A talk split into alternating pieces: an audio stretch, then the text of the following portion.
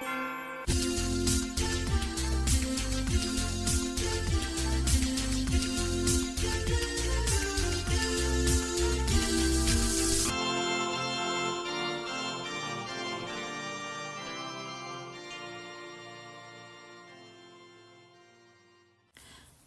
je nového v Mezinárodním PEN? Jak už jsme se zmínili minule, pořádá Mezinárodní PEN na jaře zajímavou akci. Online maraton poezie v minoritních jazycích. Tentokrát se zúčastníme i my. Vše je relativní. V očích světa, byť třeba ne našich, je i čeština minoritním jazykem. Ale nedbáli nebo málo dbá o české verše světový literární trh – Dbáme zase my pramálo o minoritní kulturu, která žije přímo mezi námi. Na výzvu Mezinárodního PEN to chceme drobátko napravit. Dovolte, abych vám v krátkém rozhovoru představila paní Ivetu Kokijovou. Zeptám se z Mosta do Prosta. Kdo jste? Těžká otázka, na kterou spoustu z nás nezná odpověď ani na skonku života. Eh, pokusím se odpovědět. Eh, jsem obyčejná ženská, která se stará o rodinu a zároveň si jde za svým cílem. Ten cíl je posouvat se vpřed, dosáhnout vzdělání a nepromarnit příležitost pomáhat lidem.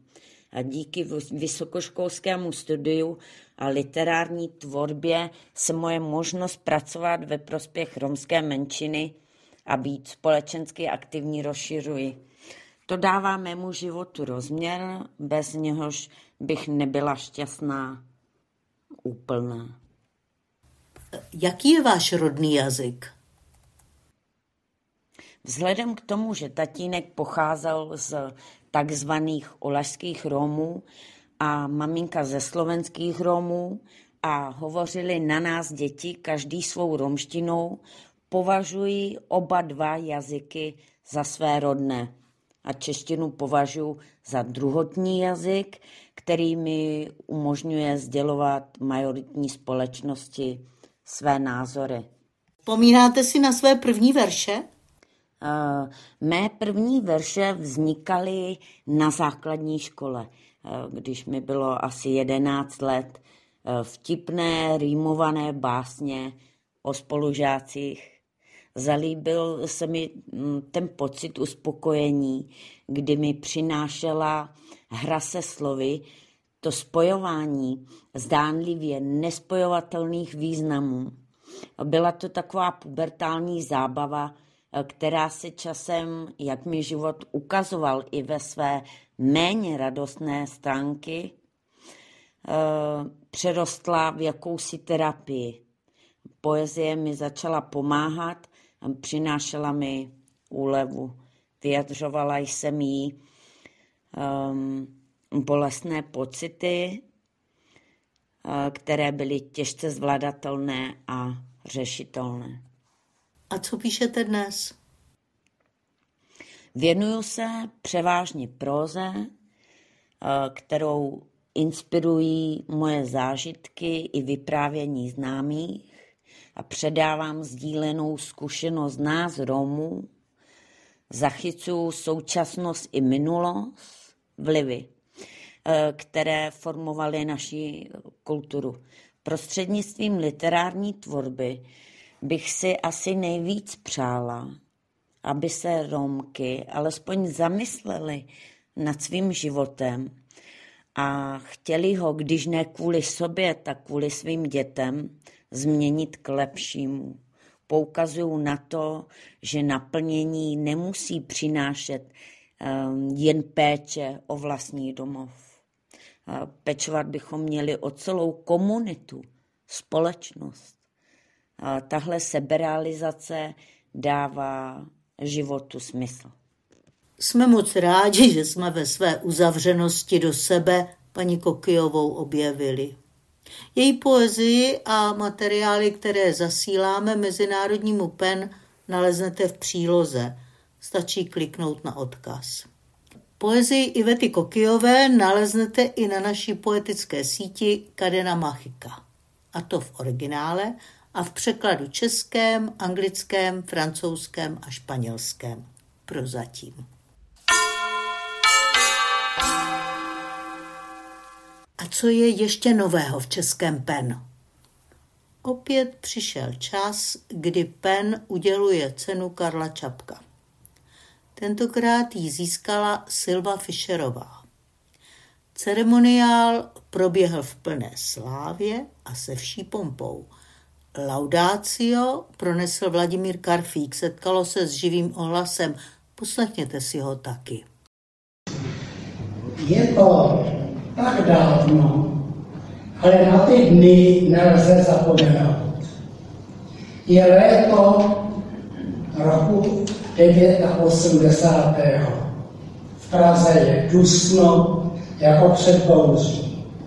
Česká literatura rozdělena někdo odsouzen k zapomnění, někdo využíval přísně a publikoval, někdo odkázán na samizdat. Literatura rozdělena nejméně na tři proudy. A naděje zatím slabá. Prahu tehdy navštívila mladá bohemistka z New univerzity Hanna Anna Kajfmanová, pražská rodačka, a přišla s myšlenkou uspořádat na své americké univerzitě konferenci u nás nevýdanou, kde by o české literatuře pojednali tvůrci bez ohledu, zda smějí publikovat, či jsou z milosti trpnění. Spolu se spisovateli, kteří mohli své rukopisy publikovat jenom v samizdatové své podobě. Myšlenka výtečná. Naděje, že autoři dostanou povolení k výjezdu do Spojených států velice malá. Hanu to neodradilo. Měsíce se vymýšlely cesty, jak autoři najdou nějakou okliku legálně věd. Dalo to dosti práce, čas ubíhal a události také. Když vše bylo zhruba připraveno, padl režim, byl začátek března 1990 a konferenci už nic nestálo v cestě. Stejně i úmysl Petra Steinera z Pensylvánské univerzity vyhlásit během konference svobodu Československu už ztratil provokativní aktuálnost. Proč na to vzpomínám? Stál jsem před hotelem na Washington Square, z autobusu vystopovali čeští spisovatelé, účastníci konference a mě zaujala živá mladá tvář, doposud jsem ji neznal, ale nezmílil jsem se. Nezmílil jsem se skutečně, jako bych v tu chvíli pocítil chvění závodních koní. Byla to opravdu básnířka z řady osamělých běžců. Silva Fischerová od té chvíle nepřehlédnutelná autorka řady vynikajících sbírek poezie, později prózy, z níž jednou knihou se vrací pozdějšímu prožitku ze Spojených států. Evropa je jako židle tvonet, Amerika je pravý úhel. Ve svém povolání se Silva Fischerová zabývá klasickou teologií, Rana její práce má Heziodovo téma. A tady mě zaujal už sám název její publikace. Mohou muzy lhát? Jako by se tu odborná práce dotýkala s básnickou tvorbou. Ale nemilme se. Svět poezie Silvy Fischerové je pozemský, je věcný, i když základní lidská témata jsou nadčasová. Život, láska, smrt. Pohybuje se mezi každodenností s pocity nevšednosti, mezi póly skutečnosti a fikce. Snad ze zkušenosti antické filozofie souvisí v autorčinných verších nepřehlednutelný stálý dialog jako cesta k poznání. Otázka a odpověď mají stejnou váhu. Vztah člověk a dějiny je osobní. A nejen v povídkové tvorbě vydává Fischerová generační svědectví, v němž je zároveň smrt matky i zrození člověka jedním vědomí otcovského dědictví. Ostatně samo vydává, vydává spisy svého, svého otce. A táže se, co jsme a co si neseme od předků. Silvu Fischerovou, Fischerovou fascinuje jazyk. Ptá se, zda zvládneme řeči, zda, pardon, zavládneme řeči, anebo řeč ovládá nás. Nepřestává být zvědavá, kam jít, kam nás jazyk dovede, cítí lásku hlásek a barvu slabik. Je zaujata schopností jazyka hrou se dotýkat poznání. Píše v jednom verši, ve dvojverši, zlatá láska zkratek, kdy narazíme všechno, ale zároveň je, je dokáže jako poznání spochybnit. Jedna z jejich knih, která se jmenuje Blázen a ne služka a mise, je na jazyku jako základu existence založena. Mě zaujal smysl pro pojmenování. V poslední knize jsem se zastavil, zastavil u básně Fraherš s podivným názvem místa. Vždyť blízké rybníky víra, naděje, láska, dobrá vůle, skutek a i rybník potěšil. Pocítil jsem, jaký mám k tomuto jménu vztah. Slovo mě dodnes přitahuje. Řadu měsíců jsem chodil ve Frahelši k vrtům a když jsem toto jméno jednou vyslovil před Karlem Šiktancem zalitoval, že je neznal dřív. Tak by se mu bývalo hodilo do jeho klasického jazyka, slovníku. A když jsme u poslední knihy Silvy Fischerové Jiný svět, Wittgenstein, nemýlme se po druhé. Vždyť nezvyklý název poukazuje k pojetí základní funkce jazyka u nejvýznamnějšího filozofa minulého století. Neznáme příliš Wittgensteina? Kdo však nezná zaniklou Oldinu Huť, Hrabanovu krásnou Poldy, stále život. Silva Fischerová to dobře ví. Wittgensteinovo pojetí jazyka, jeho schopnosti hry, je jí blízké.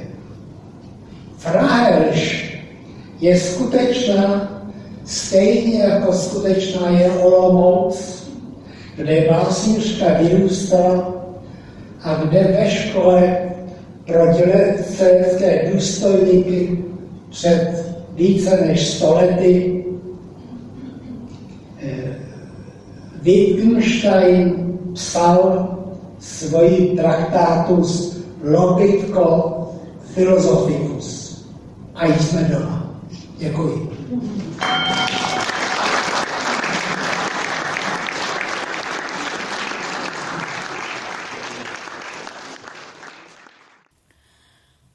S děkovnou řečí vyznamenané básnířky vystoupila její dcera Ester. Vážené dámy, vážení pánové, milí přítomní. Za prvé bych velmi chtěla poděkovat Penklubu za obdrženou cenu, jakkoliv, a to musím dodat jedním dechem, vůbec nenahlížím, čím jsem si ji zasloužila. To byla také má první reakce na zprávu, že by měla být udělena právě mně. Skutečně žádný zásluh si nejsem vědoma.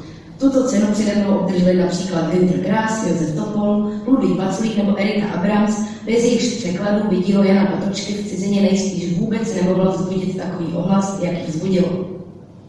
O to víc jsem si však vědoma toho, že od oceněného se očekává děkovná řeč. Zde bych ráda rovnou uvedla, že už od dob studií, kdy jsme v rámci povinné i jiné četby byli nuceni přečíst celou řadu řečí antických řečníků v latině řečtině, mi tento žánr prostě není vlastní. Jednoduše se s ním míjím. A proto ode mě žádnou řeč jako takovou nečekejte. Bude to jen pár poznámek. Inspirovaných řečí Ingeborg Bachmanové, kterou proslovila v roce 1971 při udělení ceny Antona Wildganse, rakouského básníka a dramatika, který byl čtyřikrát navržen na Nobelovu cenu, dnes už ho ale zná jen málo kdo. Ostatně i to o něčem vypovídá. Bachmanová se hned v úvodu vymezuje právě vůči žánru děkovné spisovatelské řeči a obecně očekávání, jež vůči spisovateli ve vztahu k, cituji, časovým otázkám a problémům společnost má. Aktuálním problémům, říká Bachmanová, mohu říct jen to, že se z nich musíme vypsat. Aktuality své doby musíme korumpovat. Tomu výrazu zde rozumím ve smyslu zničit, jak to latina taky nabízí. A naopak se nesmíme nechat skorumpovat frázemi, jimiž jsou nám vnucovány. Toto vnucování, dodávám, se odehrává neustále, a to na velmi podobném setrvalém půdorysu. Ingeborg Bachmanová pokračuje. Když hovořím, mohu pouze bezmocí řeči poukazovat na něco, co mi připadá důležitější než idiotské plachy o roli spisovatele včera, dnes a zítra. Protože, dodávám opět za sebe, i tyto tlachy už nás vlastně určitým způsobem korumpují. Přednastavují nás do určité role, kterou bychom měli naplnit. Takže vlastně jediné, nechci být skorumpována, co mi přísluší dnes a tady, kus vedle filozofické fakulty, je přečíst báseň, kterou jsem rozepsala 15. prosince ve vlaku z Vídně, kde jsem měla na univerzitě přednášku, a kterou jsem dokončila 25. prosince už tady v Praze. Báseň se jmenuje Dno adventu. Sestup na dno adventu, tady a teď. Advent má dno, nejistý, divný. Je tam chudoba a nebezpečí a možná i smrt. Advent má dno, tam v polípce a hned vedle ní. Pod stromek si prosím polštář paměťový pěny, nezapomeň. Mořská houba zapomnění roste na dně. Tam na slámě, kde leží dítě ve chlévě. Až vyroste, nasedne na oslátko. Potomka toho osla, co přešvikuje vedle a čuchá k zavinovačce. Na dně adventu je nebezpečí a smrt. Sedmnáct zastřelených zabitých lidí. To si nevymyslíš, to se musí stát. Nebezpečí, smrt a šílenství. No advento, jedno lásky. Překlopi a máš kýblné lásky. Prosím si polštář z paměťový pěny, nezapomeň. Agrese vůči druhému je vždycky agrese vůči sobě. Dno adventu je dno adventu. Ne, nepřeklápej ho. Vydrž. Dej najíst oslátku a sáhni tam dolů, kde najdeš išovské dortíčky. Ty měl rád Franz Josef. Išovské dortíčky, sedmnáct zabitých a my všichni schoulení jak cukroví z paměťový pěny na dně adventu.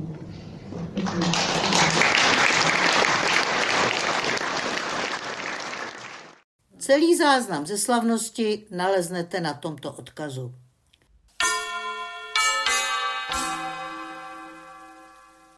Sedmnáctého ledna se konala i další povznášející slavnost. Zúčastnili jsme se oslav stoletých narozenin časopisu Přítomnost. Za pen pronesli zdravice Eugenie Tručler a Petr Kotik.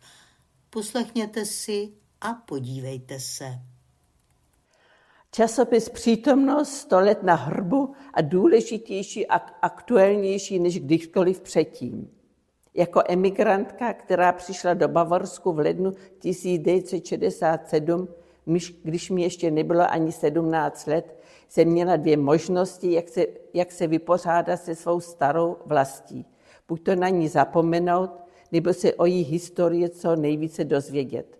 Rozhodla jsem se pro druhou možnost. Závěrečnou práci na pedagogické vysoké škole jsem psala o tělocvičné jednotě Sokol. Diplomovou práci z politologie o československých vztazích, které vedly k federaci státu. Doktorát jsem psala o národnostních představách a požadavců Němců a Čechů v letech 1861 až 1879. V prvních dvou tématech jsem mohla čerpat z rodinných dokumentů a pramenů.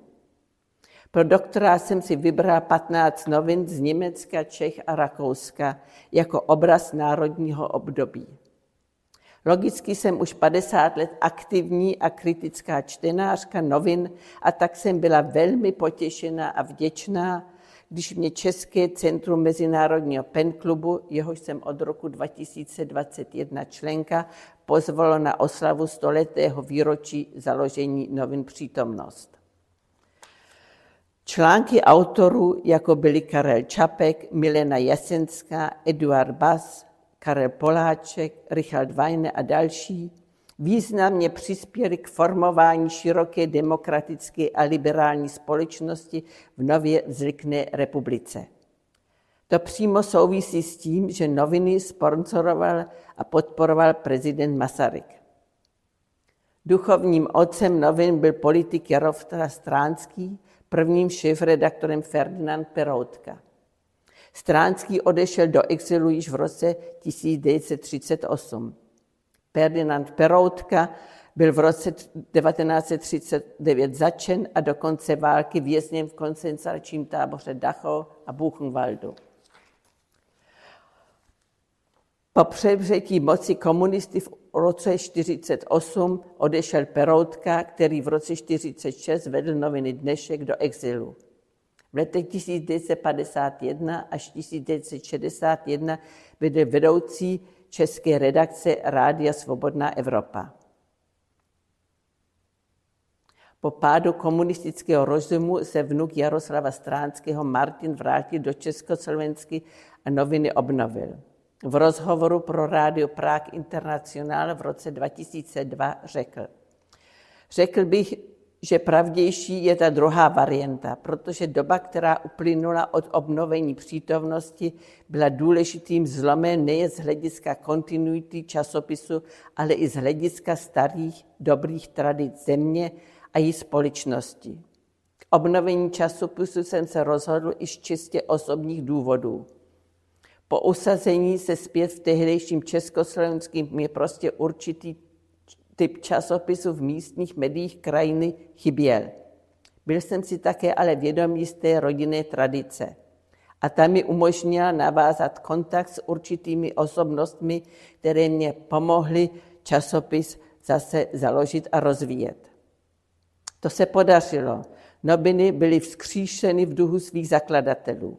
Důkazem tohoto byla oslava, která se konala 17. ledna v kavárně Nacionál na Národní třídě a které se zúčastnilo více než 50 osobností z politického a veřejného života této země, včetně mnoha bývalých emigrantů z celého světa.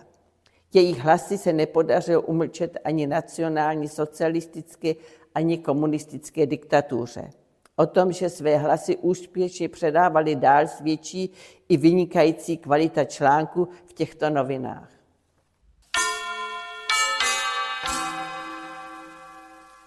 Leč nejen samými radovánkami živ je člověk. Z iniciativy novinářky Petry Procházkové pozornilo České centrum Mezinárodní ústředí PEN na případ v Rusku vězněné novinářky Alzu Kurmaševy. A obrátilo se rovněž dopisem na českého ministra zahraničí Jana Lipavského. Citujeme. Vážený pane ministře, dovolujeme si vás upozornit na případ novinářky Alzu Kurmaševy, spolupracovnice Rádia Svobodná Evropa, Rádio Svoboda – která má ruské i americké občanství a žije již 20 let v Praze. S manželem Pavlem Butorinem, ředitelem ruskojazyčné televize Current Time, má dvě dcery ve věku 12 a 15 let. Při soukromé návštěvě nemocné matky v Rusku byla 2. června 2023 zadržena na kazaňském letišti, když chtěla odletět zpět domů do Prahy – a byl jí odebrán americký i ruský pas. Již několik měsíců je ve vyšetřovací vazbě, hrozí jí pět až deset let vězení. V červnu 23 byla obviněna z toho, že neinformovala ruské úřady o svém dvojím občanství, soud jí za to udělil pokutu 10 tisíc rublů. V říjnu následovalo další obvinění, za to, že neinformovala ruské úřady o svém statusu zahraničního agenta. V prosinci byla obviněna z šíření valešných informací o ruské armádě. Alzu Kurmaševa pracuje v Praze v tatarské redakci rozhlasové stanice Svoboda a editovala publikaci Říkáme ne válce, které 40 Rusů z Povolží vypráví, jak se zkusili vzepřít režimu. Vážený pane ministře, zasaďte se prosím vahou svého úřadu o propuštění Alzu Kurmaševy z vězení a o její návrat k rodině domů do České republiky. Manžel Alzu Kurmaševy zveřejnil její nynější adresu, kam jí lze poslat pozdrav. Vazební věznice číslo 2, ulice Balšája 98, Kazaň, Tatarstán, Ruská federace. Na Češi České centrum obratem rusky psanou pohlednicí pozvalo na besedu o jejich zkušenostech v nejbližším možném termínu. Veškeré doklady a pramené zdroje naleznete na webových stránkách PEN. A možná lidé jsou potvory spolu se soucitem a pocitem solidarity pocítíte i špetku sobeckého uspokojení, že přece jenom žijeme tady, v tom Česku s českými starostmi. Jestli pak u nás bude vůbec někdy platit euro. Jak se s tím vypořádá čeština, o tom vám teď na smířlivý závěr poví Honza Čáp.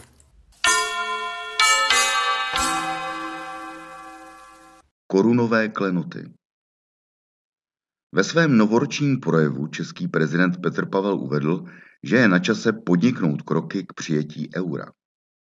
A rád zde tedy hlásím, že naše mateřština je na novou měnu už připravená. Ještě když euro před 25 lety vznikalo, byla čeština chvíli v rozpacích, jestli ho má k sobě přivinout a domácky skloňovat.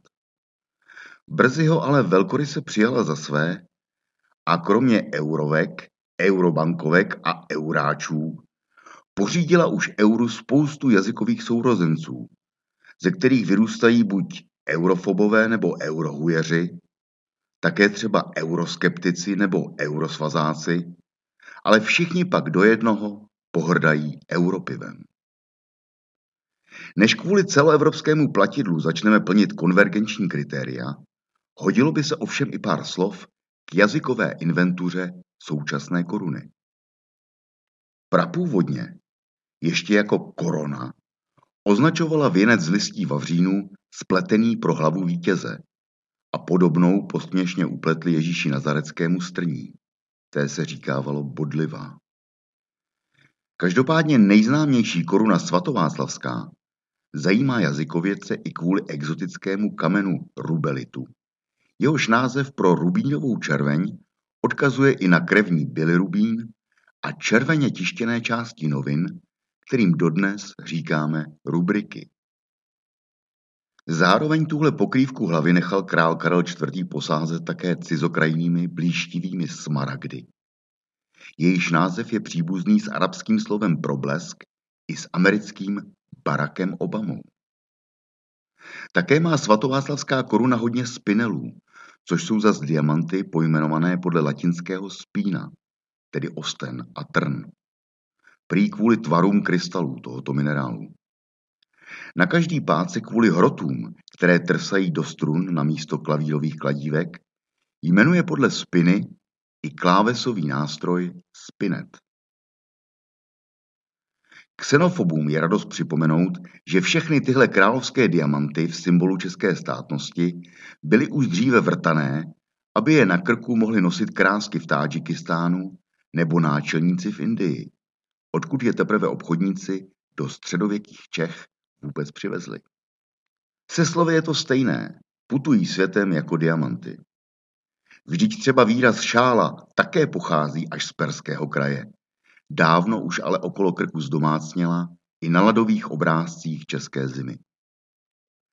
A stejně jako vzácný kámen mění své uchycení od šperku ke šperku, tak i slova se ve svých kontextech a dobách drží různých významů. Koruna se svými příbuznými slovy není výjimkou. Sloveso korunovat znamená třeba vyvrcholení, když tedy něco završíme.